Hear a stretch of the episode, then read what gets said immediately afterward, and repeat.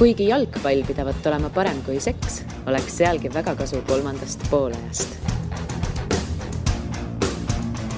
kolmas poolaeg number kakssada kakskümmend kaks alustab, minu nimi on Heido Kaljurand ja kuna meil selline ilus, ilus number nendel podcast idel on, siis mis ja kes oleks paslikum külaline kui Eesti kõige suurema ja edukama klubi president Pelle Pohlak, tere! tere! Kuna sa siin oled kunagi, ütleme paar aastat tagasi juba külas käinud, rääkinud oma nooruspõlvest kõigest, siis seda ei hakka uuesti üle rääkima, et kes tahab, see kuulab siis selle vana saate üle aga täna siis võtame fookusesse Flora hetkeseisu, Flora viimased päevad. sa oled nüüd klubi president olnud peaaegu neli aastat. vist küll, kui sa nii ütled, pigem, pigem on jah, jah. et no publiku arvult selgelt Eestis esimene, esimene edukas eurohooaeg tiitel ja väga suur tiitlisoor siit uuel aastal, et võid enda tööga vist rahul olla seni. Ma kohe hakkaks nagu hästi kiiresti asju ümber lükkama, et, et mitte kõige suurem tiitli, tiitlisoosik, kuigi, kuigi eelmine aasta võitsime, siis võttes äh, viimast vist nelja või viit hooaega, siis keegi pole suutnud tiitlit kaitsta, et. aga äh, samas ma vaidleks kohe vastu, et ikkagi ju jutt on selline, et nagu teil see sügavus ja lõik on ikka nii suur, et Flora on väga-väga suur soosik üle aastate. võib öelda, et on üks soosik. sügavus on kindlasti suur, et, et selleks, et teha väga heal tasemel võistkonda, peab olema sul äh, tugev konkurents ja seda saab ainult teha suure ja sügava võistkonnaga, jah okei okay,, aga no te olete ikka sel aastal nüüd väga palju pildis olnud, et eriti just nende üleminekute tõttu, et võtaks need asjad ka kohe läbi ja siis lähme muude juttude juurde. ehk siis äh, Erik Sorga, Ameerika, kuidas, mis selle tagamaad üldse olid, et palju oli nagu sellest hetkest, et tuli sealt kontakt kuni üleminekuni, palju neid erinevaid võimalusi üldse laual oli lõppeks? ütleks tegelikult, et äh, DC United oli üks, äh, üks esimesi, kes oli nagu väga konkreetne, aga äh, jah, nagu siin on avaldatud juba ka, et, et siis oli see kindla daatumiga oli vaja otsustada, kas minna või mitte ja ja, ja oli variant äh, jaanuari lõpuni oodata, vaadata, see pakkumine kõrvale lükata, aga aga see oli kindlasti ka mängija enda soov, et ta tahab seda sammu teha ja ja noh, kui me võtame ka mängija kui ameti seisukohalt, kui sulle pakutakse kolm pluss üks lepingut, kolm aastat garanteeritult, siis see on ütleme, väga, väga hea võimalus ennast tõestada, kanda kinnitada jah, kindlustunne on kindlasti olemas, kui see, et sa lähed kuskile poole aastase või aastase lepinguga, laenulepinguga ja siis saad proovida alles, on ju. no rahaliselt oli ka nagu teile kõige mõistlikum, et oli, et jaa, mine ei olnud kõige mõistlikum, oli, oli üks ütleme, klubi sügavalt lõunast, kes oleks olnud nõus maks-, maksma noh, mitte just poole võrra rohkem, aga kes oleks olnud nõus kõvasti maksma, aga see on siis Euroopa lõunast? ei, ei, ma-, maailma mõistes lõunast, et äh, jah äh,, aga, aga antud tehingu puhul siis poleks arvatavasti saanud pärast äh, üldse kindel olla, et kas ta sealt nagu tagasi ka tuleb äh,, jah kuidas sa sellised müstilised kohad nagu Ameerika ja müstiline riik lõunast üldse sorge üles leidsid? Eks ühtepidi on nagu jalgpallimaailm väga suur, meeletult inimesi, teisipidi on neid nagu kontakte inimesi, kes omavahel suhtlevad, on, on meeletult palju, et keegi tunneb kedagi ja keegi võtab kellegagi ühendust, et et, et mina seda teed nagu kindlasti ei ole läinud, et, et osad klubid vaatavad, aga see, mis toimub nagu internetis, ma mõtlen, mõelnud mõnikord, peaks isegi Facebooki konto nagu kinni panema, sest et iga päev tuleb mingitelt agentidelt ja äh, mängijatelt äh, samamoodi noh, muidugi ka enda meili peale tuleb äh, selliseid pakkumisi, noh, Youtube'i lingid on juures, kakskümmend kaks Eh, tumednahalist meest väga harva, halva kvaliteediga videos ja siis on ühel vennal, kes kõige paremini teeb, vahet pole, kas ta on vasakkaitses, paremas kaitses, ründes või keskpoolikus, iga kord ring ümber, on ju, et, et palju selliseid videosid üldse tuleb ja kas müstiliselt palju, ausalt, müstiliselt palju, ma arvan, et, et sisuliselt iga päev võib nagu mõne video, video vaadata, kui tahaks, aga noh, me isegi ei ava neid noh, juba, juba väga ammu. et teil vist ei ole seda loogikat, et nagunii keda ligi tooks, eks ole? jah, et, et väga selgelt on ju loogika paigas, et, et Eestist pärit jalgpallurid on need, kellele me nagu toetume, kellele me klubi üles ehitame ja siis viimane uudis, mis nüüd oli, oli ikkagi, et Joonas Tamm, et lõpuks ometi saite müüdud, mis on ikkagi selline vist olnud suur pikk ja protsess, et saaks nagu nii-öelda, see kõlab halvasti, et rahaks tehtud, aga selles mõttes saite vist nüüd rahaks tehtud. noh, jah, kahjuks või õnneks käib nagu, raha käib nagu jalgpalliga kaasas, et, et selleks, et klubi teha, selleks, et edukalt majandada, selleks on vaja mängijaid müüa ja, ja, ja, ja neid siis nagu realiseerida, et, et, et jah, see on ainult sõnastamise küsimus, et kas seda tahate, tahate nagu ilusasti teha või või, või mitte, et jah, ma usun, et eh, Joonas tegi väga kõva hästi mängu Sarpsborgis, kus ta keskkaitses, mängis kuus mängu Euroopa liiga alakupi turniiril. see on vist kõva argument, eks ole? kõva argument, aga, aga ütleks nii, et ma isegi toona arvasin, et, et, et selle pealt on võima- või, või võimalik nagu kiiremini see ära realiseerida, aga, aga noh, see jalgpalliturg on nii müstiline asi, et, et, et siin neid mängijaid, inimesi, kes üritavad, kas mängijad, kes üritavad äh, ilma lepinguta kuskil tasuta saada või siis neid agente, kes oma mängijaid igale poole vahele suruvad, et see on nii keeruline, et seda, et seda ühte müügitehingut teha, selleks on in-, inimesed noh, teevad tööd meeletu arv tunde. või nagu Sorgal oli nagu pakkumisi laual, laud täis, ma saan aru, kas siis Tamme puhul selliseid reaalseid nagu ostu tehinguid ja soove oli palju või oli pigem ikka, et see, laen ja vaatame edasi? noh, praegult konkreetselt oli, oli kaks klubi, üks oli siis Ukrainast Esna ja teine oli ütleme siis äh, lähipiirkonnast, kus ta on juba mänginud, et et aga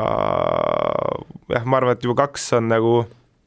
antud situatsioonis isegi hea nagu valikuvõimalus, jah. no kas sellisel puhul, et ta siin Ukrainasse läks, et kas see oli pigem nagu mängija selline soov või oli pigem oli ka teile oli nagu kasumlikum ja vaatasite, et võiks sinna saata ja minna ja mine?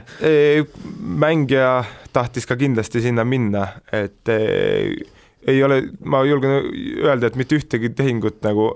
Flora mängijatega või Florast tulnud mängijatega ei tehta nii, et paber on laua peal, kirjuta alla ja siis räägime, et milline see koht üldse on tegelikult, kuhu sa lähed või riiki okei okay., noh ja hästi selline paradoksaalne tegelikult mõnes mõttes on see, et nagu lahkus klubi parim mängija, Sorga, no ma, võib-olla oli keri teine parim, vahet ei ole, ja samal ajal on nagu klubi seis uueks hooajaks no, justkui parem, sest on tegelikult väga kõvad täiendused juurde tulnud, et on juurde tulnud siis Sappinen, Välja ja Soomets. ma kunagi varem vist olen seda ütelnud ka, et eh, see klubi kultuurikiht peaks olema nii lai, et kui üks mees läheb, sa võtad teise asemel nii, et eh, tase ei lange, pigem nagu tõuseks, et see on nagu kogu aeg eesmärk olnud, et eh, siin just Flora lehel sai lugeda ka Sapini tagasituleku puhul intervjuud taga, kus, kus jah, me nentisime, et et siis äh, ütleme, mõne aastaga on sisuliselt terve sats on muutunud, ilma et tegelikult keegi nagu seda tähele pannud oleks, jah. Sapinen siis peab nii-öelda sorgasaapad endale võtma kui tuleb suvel pattumine näiteks, oletame, tal õnnestub, siis lasete kerge südamega minema või pigem ei? see, sellest me räägime siis, kui situatsioon suvel kätte jõuab, et tänasel päeval noh, me võime spekuleerida igast asju, aga, aga enamjaolt jalgpallimaailmas on näidanud, et Eh, spekulatsioonid saavad väga kiirelt eh, ümber eh, mingite asjadega, mida sa ei oodanud, et jah okei okay,, siis teine huvitav poiss, kes tuli tagasi Eestisse, on nüüd Soomets,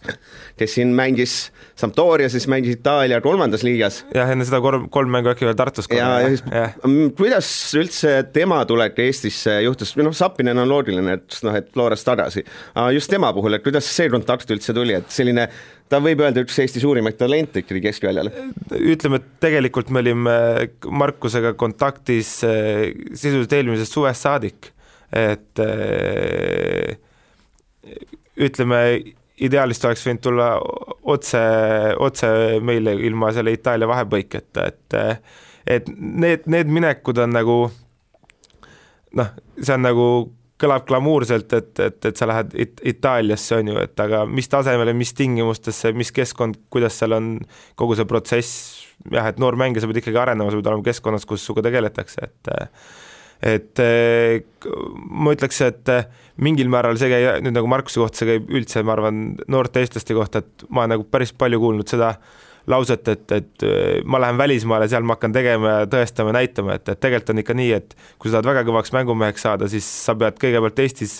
jalaga ukse heas mõttes lahti lööma, näitama, kui hea ja osav sa oled ja siis tekivad sul võimalused välja müüa, nii, mitte nii, et sa jooksed ükskõik kuhu välja ja siis äh, ja siis äh, hakkad vaatama, mis, mis nüüd tegelikult sellest üldse saama hakkab no samas sellisel Soometsa surusel on isegi Floras ikkagi üliraske, sest et noh, hetkel teil on ju ütleme sellisele kuuele keskvälja ründekohal on ütleme sellist neliteist, viisteist mängijat, kes on sellises koondises, koondise piirimail, et see on see konkurents on ikkagi maru tihe, et kas ise ei tunne, et natukene võib-olla uputab üle seal?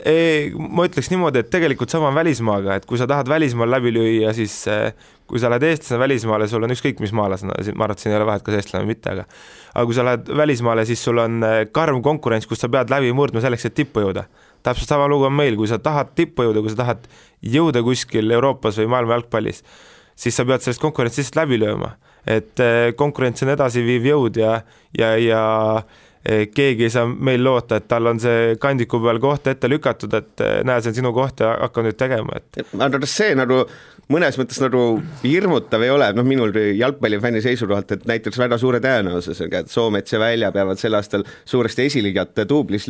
peksma, sellepärast et lihtsalt sul on, kui sul on ees on selline Vassiljevid ja asjad, siis on päris, päris, päris keeruline. ei, ma, ma seda ei usu, et äh, lõpuks on liigas mänge kolmkümmend kuus, eh, hunnik karikamängu, eh, Euroopa mängud,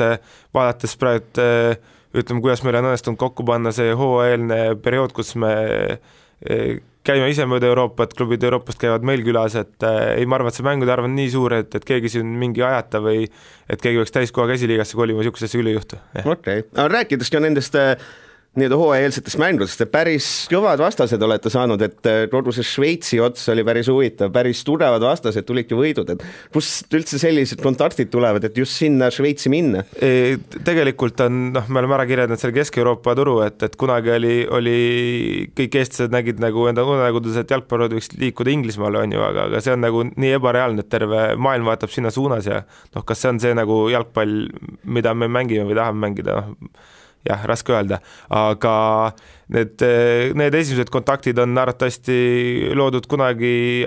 ammu varem, kui, kui, kui ma alles väike poiss olin, et et tänaseks päevaks on, on, on, on ka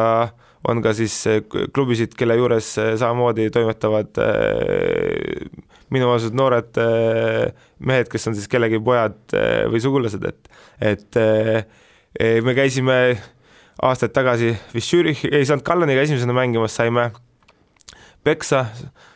soovitati viisakalt vaadata Austria poole või, või kuskile mujale, et, et leida nagu vastased, see ongi nagu nii keeruline, et, et nagu kanda maha panna, et kõik oleks nõus sinuga mängima ja sinu no, sest neil ei ole mõtet, eks ole, otseselt mängida sellist mängu, kus nad viis-null üle sõidavad. jah, absoluutselt jah, siis, siis äkki oli aasta või poolteist või isegi kaks läks mööda, mängisime Austriast, toona Austria liiga liidri Altachiga võitsime üks-null ja, ja, ja ütleme siis äh, jälle läks natuke aega mööda ja selle pealt nagu öelda, et näed, et okei okay,, mehed, et te võite nagu tagasi tulla, et ja, ja eelmine aasta küll kaotasime Zürichile üks, üks-neli, aga tegime hea mängu ja ja, ja, ja seal noh, pärast pärast mängu pandi nagu käsi pihku, öeldi, et võite nagu siia alati tagasi tulla, et et tänasel päeval oli samamoodi, kui mängisime kaks mängu ära eh, Krientsi ja, ja Lutserniga, siis Eh, kohe järgmine päev oli, oli eh, seal postkastis kiri eh, ühelt Šveitsi kõrgliiga klubilt, kes ütles, et kui te otsite suvel mängupartnerit, siis palun väga, me ootame. et see on, see on noh, lõpuks läbi tulemuste sa pead ka sillutama endale, et niisama need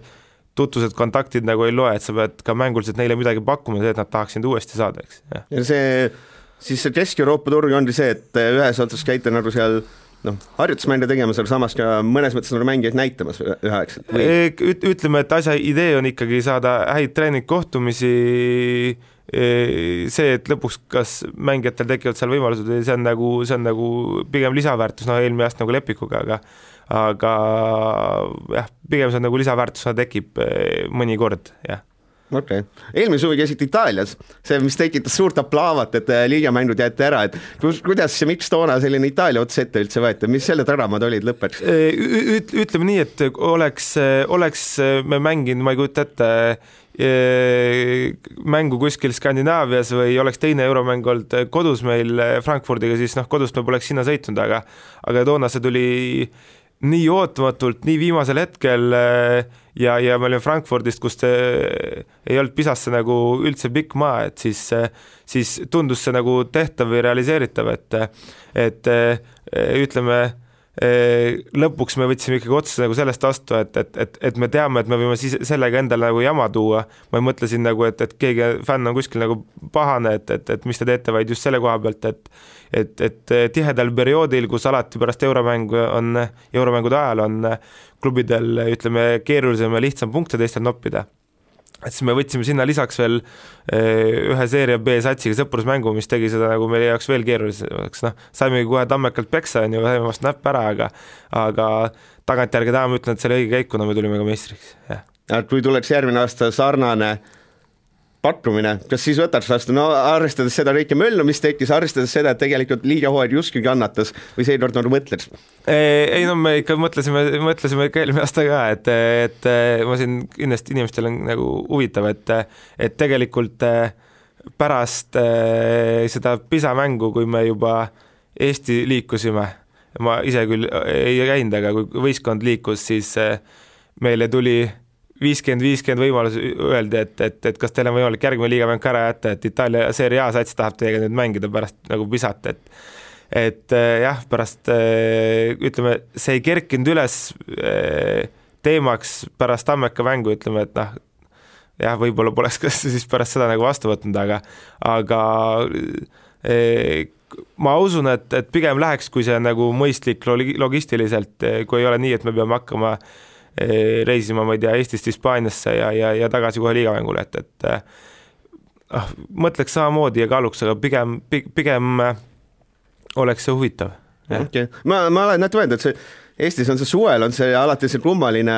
liigamängudes auk või paus, et miks, miks sel ajal siis suuremaid äh, eurotrippe ette ei võeta, et kas see aeg ei ole päris see või? üldjuhul jah, kui me vaatame Euroopa, ütleme klubi jalgpalli, kes alustab hooaega augusti teisel nädalal, kes keskel või üldse lõpupoole, et et eh, üldjuhul see, kui Eestis on see väikse pausi moodi asi nüüd viimased kaks aastat, seda veidi on nagu küll muutunud, aga aga siis tavaliselt sellel perioodil äh, neil on alles äh, puhkus täies hoos, et, et, et, et, et siis on jah, siis pole kahjuks lihtsalt varianti mängida jõudes nüüd mängijate juurde tagasi ringiga, siis kolmas mängija, kes tuli välja Henri väljal ja siis suure-suure läbimurde Paides tegi. et äh,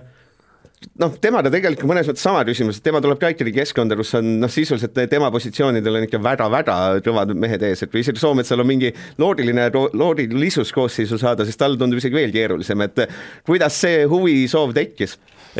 tegelikult äh ütleme, ma, ma võib-olla kergemalt küll kuskil olen öelnud ka, et eh, tegelikult me olime väljast huvitatud juba toona, kui ta läks eh, Nõmmest eh, Paidesse. toona oli kindlasti siis nagu tema Paidesse mineku faktor see, et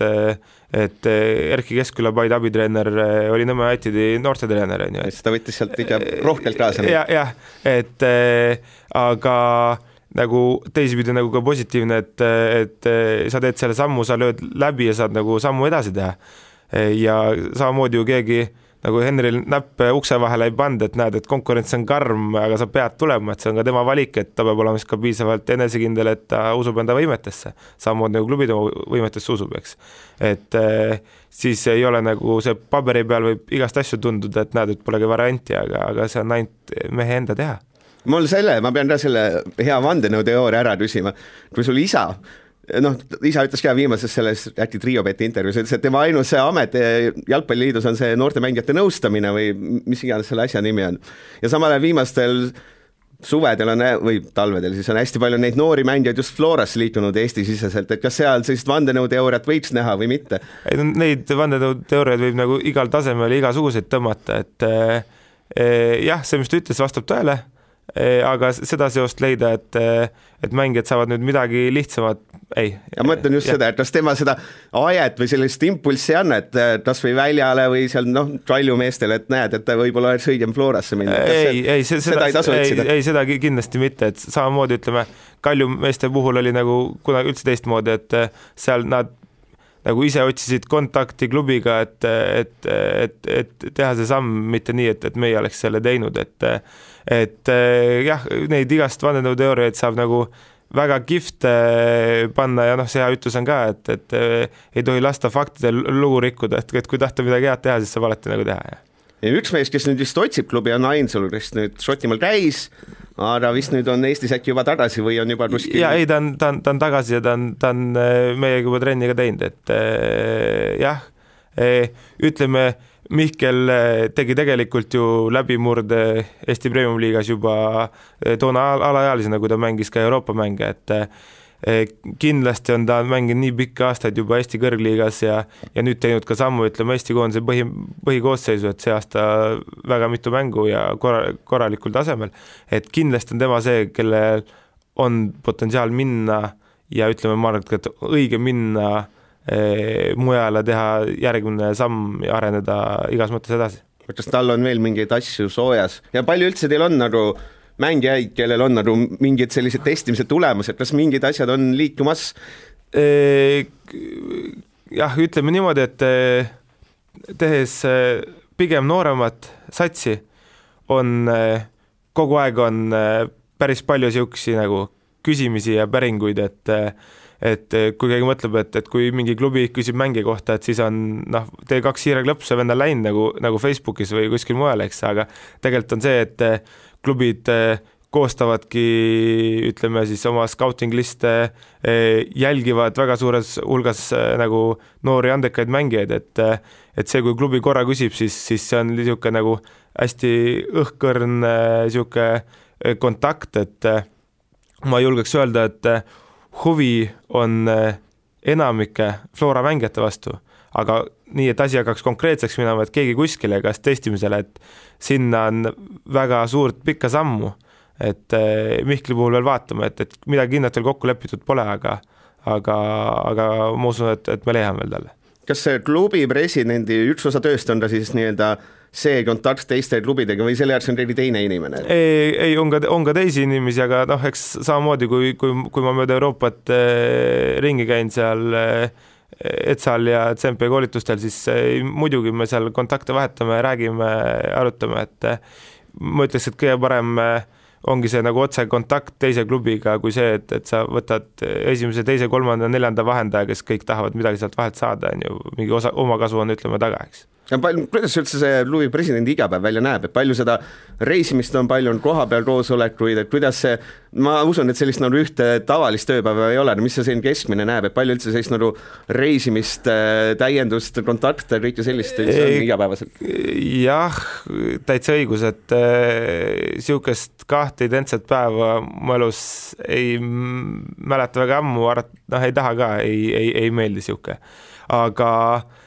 no üt-, ütleme niimoodi, et eh, saaks teha nagu lihtsamalt, aga saab ka raskemalt teha, et eh, neid samamoodi ütleme, kui tuleb postkasti kogu aeg pakkumisi eh, mängijate agentide poolt, siis samamoodi on tegelikult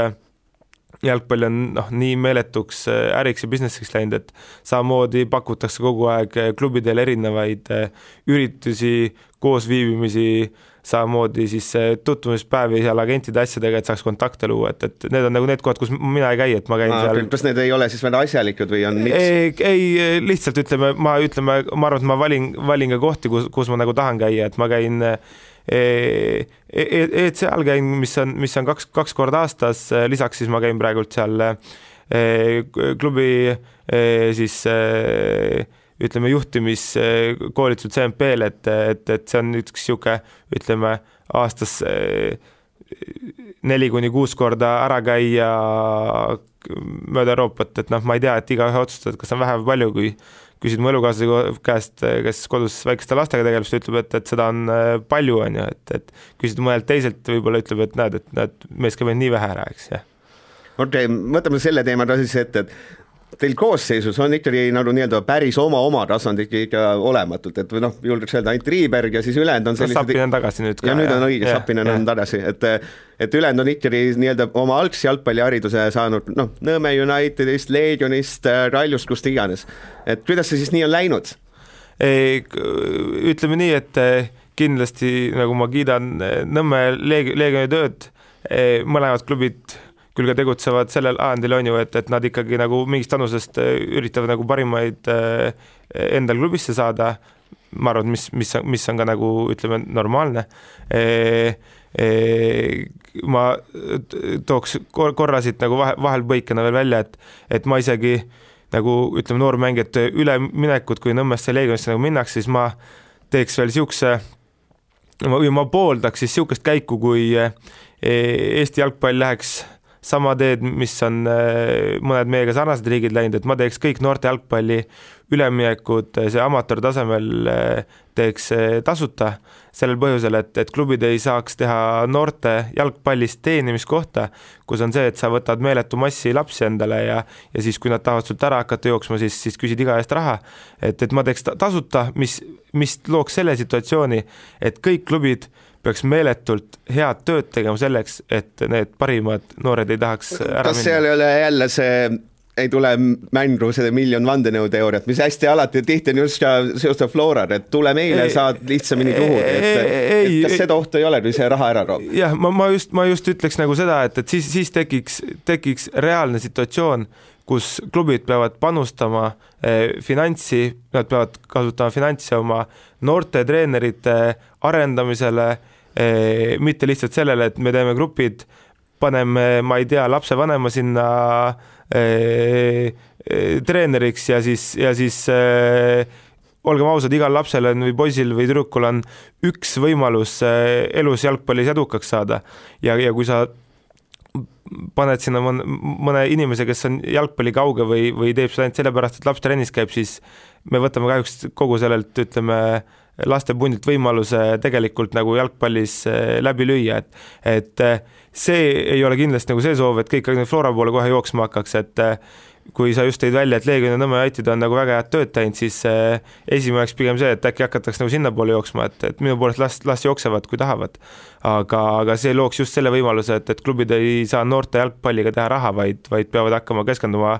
kvaliteedile, sest olgem ausad, et praegu pigem noorte jalgpallis on tehtud äh, kvantitatiivset tööd klubides, et võtame hästi palju lapsi, aga aga see nende arendamine ja kvaliteedi tegemine on nagu tahaplaanile jäänud, et et nüüd ma tulen nagu tagasi su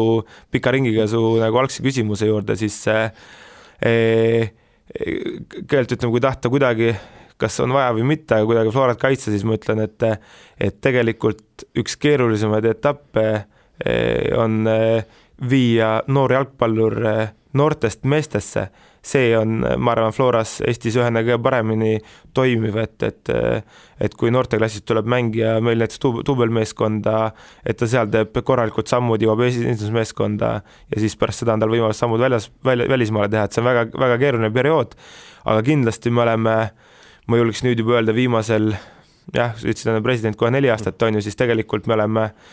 äkki viis-kuus aastat tagasi oli see, kus me hakkasime kõnelema sellest, kuidas ja mida korda teha selleks, et jõuda noortetöösse ka sinnamaale, et ma, ma olen kuulnud, et äh, sinu tulekuga lendas umbes kolmveerand vanadest treeneritest, on see suurusjärk või loogika õige? ütleme, tegelikult ei lennanud keegi niimoodi, et, et oleks nüüd öeldud, et, et näed, et sina ei kõlba, sina pead minema, pigem need, kes on läinud, on läinud enda soovil. Enda soov, kas on tulnud sellest, et kas on ammendunud või ise, ise on siis mõni treener tundunud, et need nõudmised, mis täna on äh,, tänasel kaks tuhat kakskümmend aasta alguses on meil täna Floras noortetreeneril, ei ole mitte kuskilt otsast võrreldav sellega, mis oli kaks tuhat kümme, et see on, see on nagu öö ja päev, tegelikult seda ei anna isegi võrrelda. aga mis on viie aastaga näiteks sisuliselt muutunud, et kui võtame, ütleme sellise kaheteistaastase pundi kaks tuhat viisteist ja kaheteistaastase punt kaks tuhat kakskümmend, siis mida sisuliselt, mis on nüüd teistmoodi kui toona, et kust äh, see nii-öelda areng peaks tulema? ütleme, et kas just päris viisteist, võib-olla paar aastat veel tagasi, aga aga ütleme, kui, kui toona läks noortetreener trenni sisuliselt nii, et tal oli pallikott õla peal ja, ja, ja, ja mõtles, et oma peaga, et noh, mis ma siis täna teen, et, et ma olen seda öelnud ka, et see on, see on nagu treeneripõhine nagu süsteem on noorte jalgpallis, et hea treeneri alt tulevad mängijad, aga klubi, klubisüsteemi ei ole loodud, siis me oleme tegelikult väga tugevalt loomas seda klubisüsteemi, et et igal treeneril on täpne mudel, mille järgi ta on kohustatud, kui ta on Floras, ta on kohustatud tegema noortetrenne. kas tal on, kas teil on ka mingi näiteks ma ei tea, sellised eesmärgid on pandud, näiteks uus, uus seitseteist eliitliiget nagu treener peab ära võitma või? ei, ei ole, ei, ei, meie igal noortetreeneril on küll, on eesmärk, et noormängijad peavad arenema et ja kui nad arenevad, saavad paremaks, siis tegelikult küll need võidud eliitliigas igal pool küll nad tulema hakkavad. et muidugi on neid, alati neid natuke ambitsioonikamaid siis kas lapsevanemaid või, või, või muid inimesi, kes ütlevad, et, et, et näed, et et tuleb kümneaastastel juba nagu kirvemetoodikaga teha, et et elad, elad või sured, et, et nõus ei ole, nõus ei ole, et et kindlasti me oleme selle ajaga, me oleme tõstnud mahte, samamoodi tõstame edasi ka ütleme muu mitte jalgpalli näol sellest võime pärast rääkida. mis on, räägi kohe. jah, ütleme siis niimoodi, et, et me oleme ka siin, kui on kunagi kõvasti räägitud, näed, et, et korvpallurid on sellised ja jalgpallurid on sellised, et, et omavahel koostööd ei tee, siis, siis tegelikult me oleme ka korvpalliinimestega siis nagu istunud ja, ja, ja, ja siin veetakse ühte toredat klubi, kellel noh, ma tahan reklaami tegema ei hakka, aga kes pakub võimalust siis, et pärast jalgpallitreeninguid siis ühel päeval lapsevanema tasu eest on koos meie treeneriga on võimalus käia ujumas, korvpalli mängimas. ja selle kaudne eesmärk on see, et nagu nii-öelda lapse see maht läheks suuremaks. maht läheks suuremaks, läheks mitmekülgsemaks äh, äh,. olgem ausad äh,, pearahasüsteem on nagu äh, väga hea selles mõttes, et äh, see toob ikkagi klubidele äh, ütleme arvestatava äh, ütleme summa selleks, et saaks noortega tegeleda. aga see ikkagi ju piiritleb selle, et äh, lapsevanemad, arvestades meil ühiskonda, saavad valida ainult ühe spordiala või klubi, kus laps käib trenni, teeb selle pearaha kinnituse ja, ja kui ta tahab minna mõnda teist spordiala tegema, siis küsitakse talt see nii-öelda nagu summa veel lisaks, et siis laps saabki ainult ühte trenni teha e tänasel päeval on see probleem, ma arvan, et kakskümmend aastat tagasi ei olnud, siis oli hoovisport oluliselt eh, paremas seisus, eh, lapsed said väljas, hommikust õhtuni oldi väljas, saadi lisatrennid sealt kätte. täna, kaks tuhat kakskümmend, me oleme selles seisus, kus me klubina peame vaeva nägema, et leida lastele lisaliikumisviise, et nad oleksid mitmekülgsemad eh, sest ma arvan, et, et, et see peaks nagu tänaseks kõigile. kas teil endal nagu selles mõttes seda mahtu oleks, et lihtsalt teekski rohkem või teil on, jääb ka kompleks, kuigi teil on väga-väga suur, jääb ka väikeseks? me töötame selle nimel, et leida lisakohta, kus, kus teha juurde, sest me oleme, ütleme, me oleme maksimumile väga lähedal, kui mitte kohal, et see kuskil üheksasada kaksteist noormängijat on arv, arv, mis enam nagu statadele ära ei hakka mahtuma. see, et veel üks kompleks, mida ma olen kuulnud kuskilt, see on ka mingi reaalne plaan või see on selline hämar plaan? ei, absoluutselt, see on tegelikult reaalne plaan, meil on, ütleme, ma siiamaani ka tänini ikkagi on meil niisugune nagu salasoov unistus, et, et päris oma niisugune nagu keskus või, või kodu luua aga kindlasti on ka noh, noorte tasemel meil töö käib selle nimel, et, et eh, vähemalt üks plats saaks eh, kuskile maha, kus me saaks eh, noori arendada, et meil võiks nagu niisugune nagu noorte jalgpalli mõttes nagu teine keskus ka olla Kotka kõrval okei okay,, okei. Okay.. Rein, ma küsin raha kohta ka, nüüd selles mõttes on nagu peaks ilus finantsaasta tulema, et on Sorga eest, ma eeldan, et mingi summa tuli ka Tamme eest tuli, palju üldse Flora nagu kogu klubi eelarve on, suurusjärk, et äh, mõned aastad tagasi oli ta sinna nõksa alla kahe miljoni äkki. ja ütleme, et ta on suurem, ta on, ütleme, et nõks, nõks, nõksa sinna kahe, kahe miljonist nõksa üle, et, et noh, suurusjärk enam-vähem tegelikult sama. aga ma ütleks, et, et selleks, et hoida kogu seda suurt asja niimoodi toimimas, korraliku eelarvega, korralikul tasemel, selleks peabki iga mingi aja tagant tegema mõne ütle, müügi ja oleme edukad selleks, et hoida sedasamat äh, mahtu ja, ja, ja ja, ja hoida klubi sellisel tasemel, et äh, mitte ei ole nii, et eelarve meelikult äh, nagu kasvab, vaid pigem see on nagu siis tulevikuks väetise. no kaks miljonit ikka päris jõhker eelarve võrreldes, no võtame sinna Kalev Cramo, kes mängib äh, VTB-d, et neil on seal kuskil umbes, no mitte kaks korda väiksem, on ta ikkagi, isegi neil on väiksem, et selles mõttes, et äh, jah, aga, aga neil ei lähe sinna alla noored, et meil ikkagi võtab selle poole eelarvest põhimõtteliselt võtab, võtab nagu see noorte osa, et et selles suhtes on pigem eelarved on, on võrreldavad ja, ja ma nüüd enda pead nagu panti ei pane, et ükski korvpalliinimene pärast mulle helistada ei ütle, et ma valetan, on ju, aga, aga seal VTB suunal pigem neile makstakse mingid asjad nagu kinni, et et, et selles mõttes äh, ütleme, kui, kui nad peaks kogu seda asja ütleme tasuma, siis pigem ma arvan, nad oleks meist nagu eespool, jah. Mul on üks vandenõuteooria, mida ma veel küsin, mida siit-sealt kuulnud olen, et äh, on jutud, et Flora saab siiamaani Jalgpalliliidult mingi ulmesumma staadioni eest mida, mida kurdetakse, et hästi ebavõrdse sellise konkurentsi tekitab, et kas see on nagu mingi reaalne jutt või mis selle taga on? staadion kunagi ehitati Flora poolt ja Stata nüüd äkki kümme, kaksteist aastat tagasi Flora poolt müüdi liidule, see viimane osamakse on, on Floral juba laekunud, et et seda, seda raha enam meil ei ole, et see on jah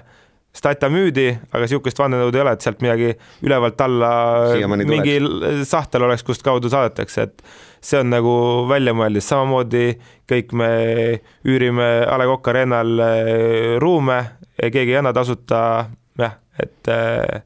no kust see üldse see kakskümmend kokku tuleb, see on ikkagi päris palju tuleb vist UEFA poolt, eks ole? no ütleme, et jah. oma sponsoritega vist seda raha kokku ei jää. jah, eks, eks sponsorrahad lähevad ka sinna sisse, aga aga muidugi seal on mängijate müük, seal on Euroopa raha ei ole saladus, et, et vastavalt eurosarjale, kuhu sa pääsed, makstakse sulle raha, et, et tiitli puhul kaks pool korda kuskil rohkem kui, kui teise-kolmanda ja, ja, ja, ja ka neljanda koha eest, et küll ütleme, tänase päeva seisuga on, on reaalne oht, et Eesti jääb enda Euroopa neljandast kohast ilma, mis, mis oleks nagu kurb, see tähendaks seda, et et iga aasta jääks ligi kolmsada tuhat Eesti jalgpalli siis eh, saamata mõne, mõne klubi näol ja okei okay,, nüüd uuele hooajale otsa vaadates, ütlesid küll, et nagu päris suur soosikuks te ise ei pea ennast, aga no vaadates ega see Levadia ja Kalju seis ei tundu täna jaanuari lõpus ikka väga hea võrreldes teiega või? ütleme, tegelikult see on ikkagi periood, kus kõik eh, laovad kõvasti põhja, et eh, kui keegi teeb väga eh, põhjapanevaid otsuseid, et, et kes ütleme praeguste tulemuste pealt on, on tipusuve lõpus, siis, siis ta kindlasti nagu eksib, et, et teades Martin Reimi juba kaks tuhat kümme, üksteist, kui ta kaks aastat järjest meid tiitlile viis siis eh, see, et mis mahtudega, kuidas ta, ta tegutses, eh, siis, siis eh, ma olen kindel, et, et Levadia ongi praegult ütleme nagu väga suurte koormuste alt, et nüüd on lihtsalt küsimus, kuidas nad selle alt välja tulevad. muidugi ka meie oleme väga suurte koormuste alt, aga, aga, aga meil siis on vist treeneritel see võimalus, et nad saavad natuke rohkem antud hetkel roteerida mängijatega, jah Reimi võõras pusas imelik näha ei ole või on juba harjunud pilt? ei, ei no ik, ik, ikka on, et naljaga pooleks, et vaatad oma mees, aga, aga, aga, aga, aga ei ole ka enam, on ju, et et Reimi, ütleme, samamoodi kui Gerd Kams lõpetas, siis ütleme, Martin Reim oli kindlasti see teine mängija, kellel on tegelikult nagu meeletu jalajälg FC Floras ja, ja, ja fännid armastavad teda kindlasti tänasel päeval ka, kuigi tal on see teine rohevalge dress seljas tean, tahtsin Ramsi kohta küsida, et kuidas te tema minema lasite, et, et kuidas see Paide talle räpa peale pani, et kuidas see nüüd juhtus niimoodi? ma arvan, tegelikult see on nagu Eesti jalgpalli mõttes nagu väga hea käik, et e, e, meil Floras on raudselt on Eesti jalgpalli kõige suurem kontor, aga ma usuks, et meil on need nagu heade inimestega täidetud, et oli, oli üks ametikoht, mida me Gerdile pakkusime kontori poole pealt samamoodi pakkusime talle võimalust äh, treeneri tööd teha, ta treeneri töökoha pealt tänasel päeval tundis, et ei ole see hetk. Paide, ta on Järvamaalt pärit, Koerust, et, ta tundis, et, et see on võimalus midagi enda kodukandile tagasi anda, et ma arvan, et see on nagu ütleme, et see polnud nagu käest ära laskmine, vaid see oli, see oli nagu hea ka Eesti jalgpallile, et, et kõik ei pea koonduma FC Florasse lõpuks, et et mida laiemaks ja tugevamaks me terve enda kõrgliiga saame kõikide klubide kontorid saame, seda kõvema jalgpalli me tegelikult saame. räägime siis hästi natuke ka Hammarby mängust, mis eeldatavasti on siin juba peale esimest veebruari on juba selline vana teema, aga siiski on sõprusmäng hallis tulemas, äkki läheb mölluks, siis on hea tagantjärgi kuulata, et halli mahub maks nelisada inimest, on tulemas kaheksasada, ütleme Rootsi ultrat Äh, natuke tundub nagu pildil on midagi valesti, et äh, kuidas see nüüd välja näeb? jah, Hammarby eelmine aasta tegi Tallinkiga koostööd, koostöös siis niisuguse äh, nii-öelda tripi siis Helsingisse, et et see aasta nad tahtsid midagi teistmoodi teha, noh jah, laevad sõidavad peale Helsingiga Tallinnasse, et Tallinnas korralik klubi, võeti ühendust äh, läbi, läbi tuttavate ja, ja pakuti, et, et Hammarby tahaks meile tulla mängida naiste ja meestega. Ja, ja, ja ütleme, nad on siis kokku pannud niisuguse Hammarby eh, fännid on Rootsi mõistes nagu väga vinged, et et eh, nad on pannud niisuguse kihvti pildi kokku, et, et üks kolm, seal sa ütlesid nelisada vist, tegelikult on vist isegi natuke rohkem äkki Kallimaa peab äkki viissada, midagi taolist, et et nad on pannud kihvti asja kokku. no seal et, kerge ebatõla on, et kuidagi inimesi tuleb ikka kaks korda rohkem, kuidas see juhtus? jah, aga ütleme, Hammeri klubi ise ongi selle nagu nad veel, nad veel eh, nädal tagasi läbi enda meediumite kutsusid inimesi, et registreerida, tulge veel ja tulge veel ja noh, siis Eesti mõned fännid küsisid mult ka, et kuule, mis toimub, et, et vennad nagu ei mahu ära, et ega see hall ei hakka venima suuremaks, et äh, tegelikult Hammeri klubi on pannud väga vinge asja püsti, et alguses nad tahtsid Kristiine keskuses suurt, suurt siis nagu seda spordivaatamissaali kinni panna, aga, aga nüüd nad Tallinkiga koos tegid hoopis üks kolm-nelisada fänni jäävad laeva, jäävad seal suurte ekraanide pealt vaatama Flora Hammarby mänge, naiste ja meeste mängu ja siis samas Tallinn, Tallinn fännid on ikkagi päris nõdrameelsed, nii palju ma näinud, need on ikkagi noh, Skandinaavia mõistes ühed kõvemad ultrad, et seda hirmu ei ole, et nüüd hall maha põletatakse pürrona. ma korra veel eelmise selle mõtteks, et nad teevad ka kõik baarid ja restoranid fännidel lahti, et, et kõik ei tule nagu halli juurde või, või linna peale, et aga, aga e, ütleme, ma ütleks, et nad on nagu heas mõttes nagu segased, et, et e, sama võiks ka meie fännide kohta öelda, et, et e, kindlasti nad lisavad äh, värv, värvi sellele, sellele jalgpallikultuurile ja ja, ja, ja kui nad seal mingisuguse niisuguse nagu show püsti panevad, siis, siis, siis äh, ma ei tea, võib-olla halli omanik jalgpalliliit arvab teistmoodi, aga, aga ma arvan, et, et, et see ainult nagu rikastab meie jalgpalli, et meil esimesel veebruaril on meil, meil Rootsi sats, tippsats külas, kelle äh, fännid teevad kõvat möllu büroo Rootsi poolt on ka politseid kaasa saadetud. Palju neid tuleb siis politseid kaasa? see on küll, ütleme ühe käe või kahe käe, ühe käe näppudel nagu üles loetav, aga ikkagi see, et Eesti ja Rootsi politsei teeb koostööd ja ja, ja, ja, ja on, kõik on, mõlemad on hallis ka kohal, et et see on ikkagi, ma arvan, see on Eesti mõttes nagu puhas luksus, et kui keegi on kuri, et mäng on, on hallis, mitte õues Sportlandi areenal, kus mahub rohkem, siis, siis ma ütleks, et see on nagu puhas niisugune luksusprobleem, et, et eh, vinge oli kuulda, et, et teatud punt Eesti fänne on ju, teeb selle tripi kaasa, et sõidavad ainult selle mälu pärast Stockholmi kruiisiga ja tulevad eh, tagasi, et, et see on ju noh, ma ütlen, puhas luksusprobleem tegelikult, et niisugust eh, üritust ei toimuks, keegi ei saaks midagi möliseda või midagi halvasti öelda, aga aga nüüd, kus on niisugune vinge asi, siis, siis, siis, siis ikka antakse tuld, jah. jah, loodame, et on äge. küsikski lihtsalt siis pikka perspektiivi, siis see Flora näiteks ütleme kümne aasta pärast, et mis ta siis olla võiks, et äh, kuidas sina, ma ei tea, oled sa endal pannud sellise perspektiivi, et viie aasta plaan või kümne aasta plaan ette, et oled? ühe, kahe, viie, kümne, ei, ma ütleks, et meil on nagu plaanimajandus korralikult olemas, kogu aeg muidugi muutuvad, et ei ole nii, et on üks plaan ja sa lähed pea maas ilma mõtlemata selle suunas, et et aga samas ma, ma olen nagu mingil määral õppinud seda, et, et ei tasu ühtegi nagu suurt eesmärki või asja välja öelda, siis inimesed võtavad seda kohe tehtu pähe. aga mis see, mis see viie aasta plaan on, et mis seal sees on, et kas on mingid, palju peab mängijaid olema koondises, palju peab olema oma tasandit ja palju peab publik olema või mis sinna sisse üldse kuulub, et me, me oleme küll noortetöös oleme küll kirja pannud, et, et, et, et noortetöös see nagu teatud väärtust äh, näitab see, kui su mängijad jõuavad äh, kas eh, järelkasvu, ütleme, dublisse, esindusmeeskonda, üldse premium-liigasse koondised, me oleme nagu omakeskis tegelikult niisuguse eh, ütleme, nagu plaani paika pannud, et see näitab meile endale tulemuse mõttes kunagi ära, et eh, et kas meil, kas, kas, kas me oleme enda nagu need ambitsioonikad eesmärgid täitnud või mitte. aga siis ma küsiks niipidi, et kui kolm aastat tagasi panid plaani tänasesse päeva, kas need asjad on täitnud või oled kuskil, loed, mõtled, et ai pagan, see asi ja siin oleme puudu ja see on halvasti ja pigem on täitunud ja kui asjad täituvad, siis pigem tegelikult tahaks alati seada suuremaid eesmärke, et, et, et siis sa näed, võib-olla noh, näed rohkem vaeva, kui sul on nagu suurem siht, et kui sul mingit sihti või eesmärki ees pole, siis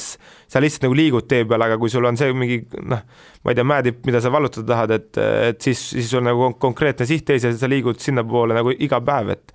et äh, aga jah, Eestis eriti, et, et, et nende asjade väljaütlemisel peab nagu ettevaatlik olema, et sa saad kohe ämbriga kuskile krae vahele, et jah. millal siis näiteks keskmine publik üle tuhande, kas see on pigem äh, kolme või viie aasta plaan või isegi no, kiiremini? no pigem see peaks olema, noh, lähiaastad on ka arvatavasti kolm kuni viis, ma arvan, lõpuks, et et kindlasti me tahame sinna jõuda, et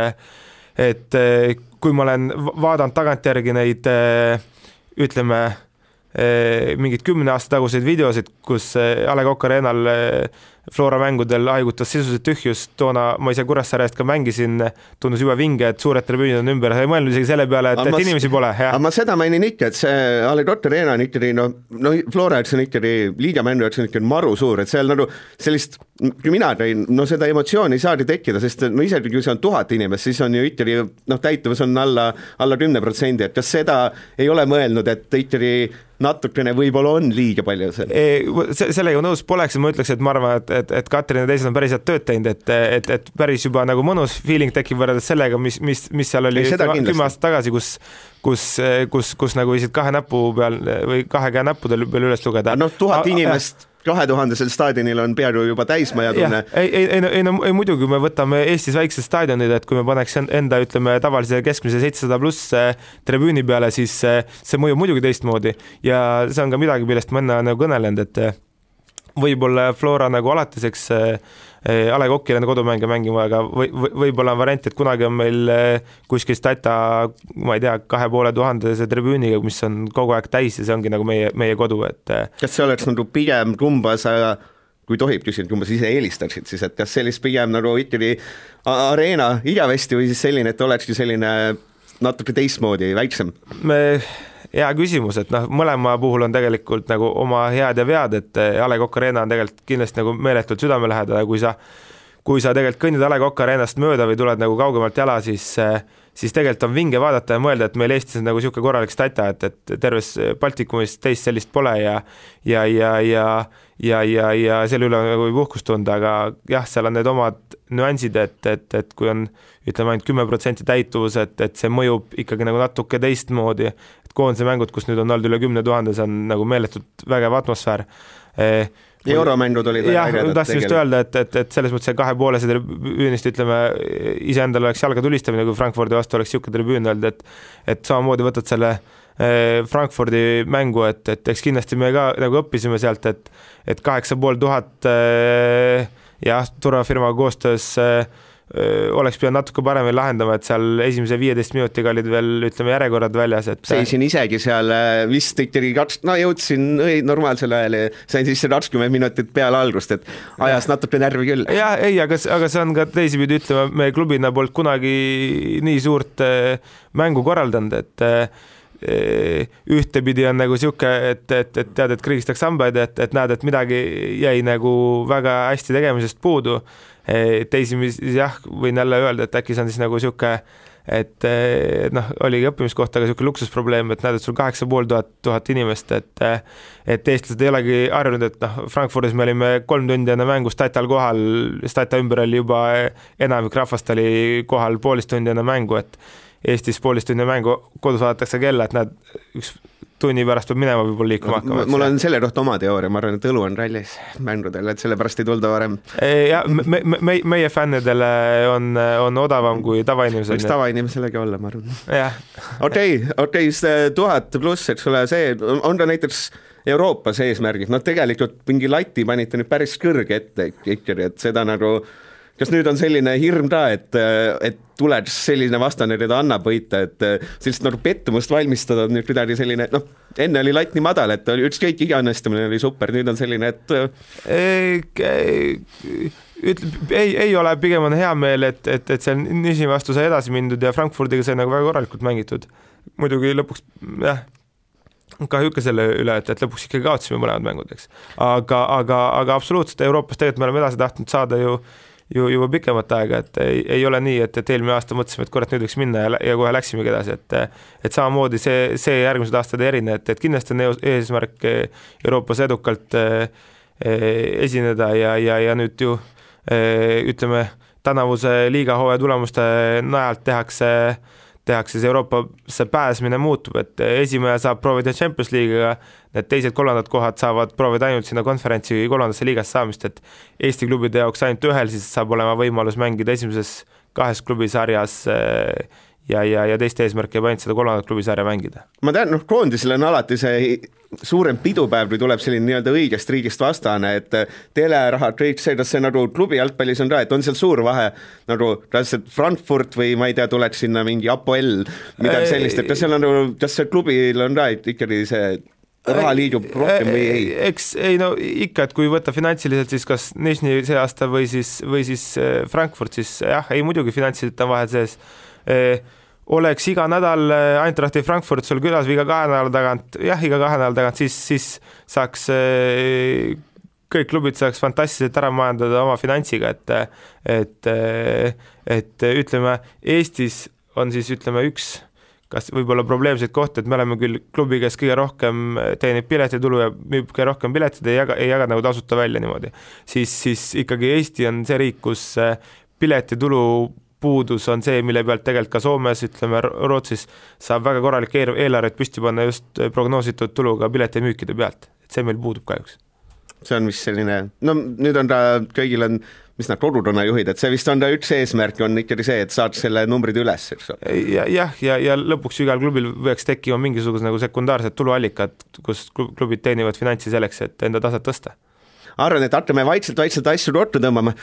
niisiis, ma mõtlen, kas kõik tulevikuteemad said läbi küsida, okei okay,, sellel aastal meister või kuidas teil pika aasta plaan on ikkagi nüüd selline korralik Juventuse seeria ära teha, et iga aasta meistriks? nojah, ütleme varatavasti Eestis igal tippsatsil on nagu eesmärk eh, on meistriks ja, ja, ja ega meil see nagu teistmoodi pole, et kui ma, kui ma võin tahta vaielda, et kas peafavoriit või üks favoriitidest, siis, siis, siis eh, eesmärk on kindlasti iga aasta Eesti ainult tiitel, et, et noh Levadia, kes on nüüd äkki viis või kuus aastat järjest eh, ilma tiitlita olnud, et eh, et nendel samamoodi iga aasta tiitel võita, aga, aga lihtsalt see nagu alati ei saagi õnnestuda, et et ei ole võimalik, eh, õnneks nagu pallimängud nii ettearvamatud, eriti jalgpall, et et e, sa ei saa aasta alguses kunagi kellelegi tiitlit kaela riputada, et, et see teebki ju selle nagu mängu, mängu põnevaks ja ja sa ei saa kunagi komplekteerida niimoodi, et, et noh, et sa saaks teada, et sa võidad järgmised, ma ei tea, kümme aastat järjest, et eh, küll siin jah, sa tõid Juventuse näite, kes, kes tõstab ainult neid eh, Scudettosid endale pea kohale. no ma küsin ka seda, et enne kui ma ära, ära unustan, et Koste tõite koju tagasi no mis on selles mõttes väga erinev, kas see plaan, et nagu sellised suured jalgpallurid kunagi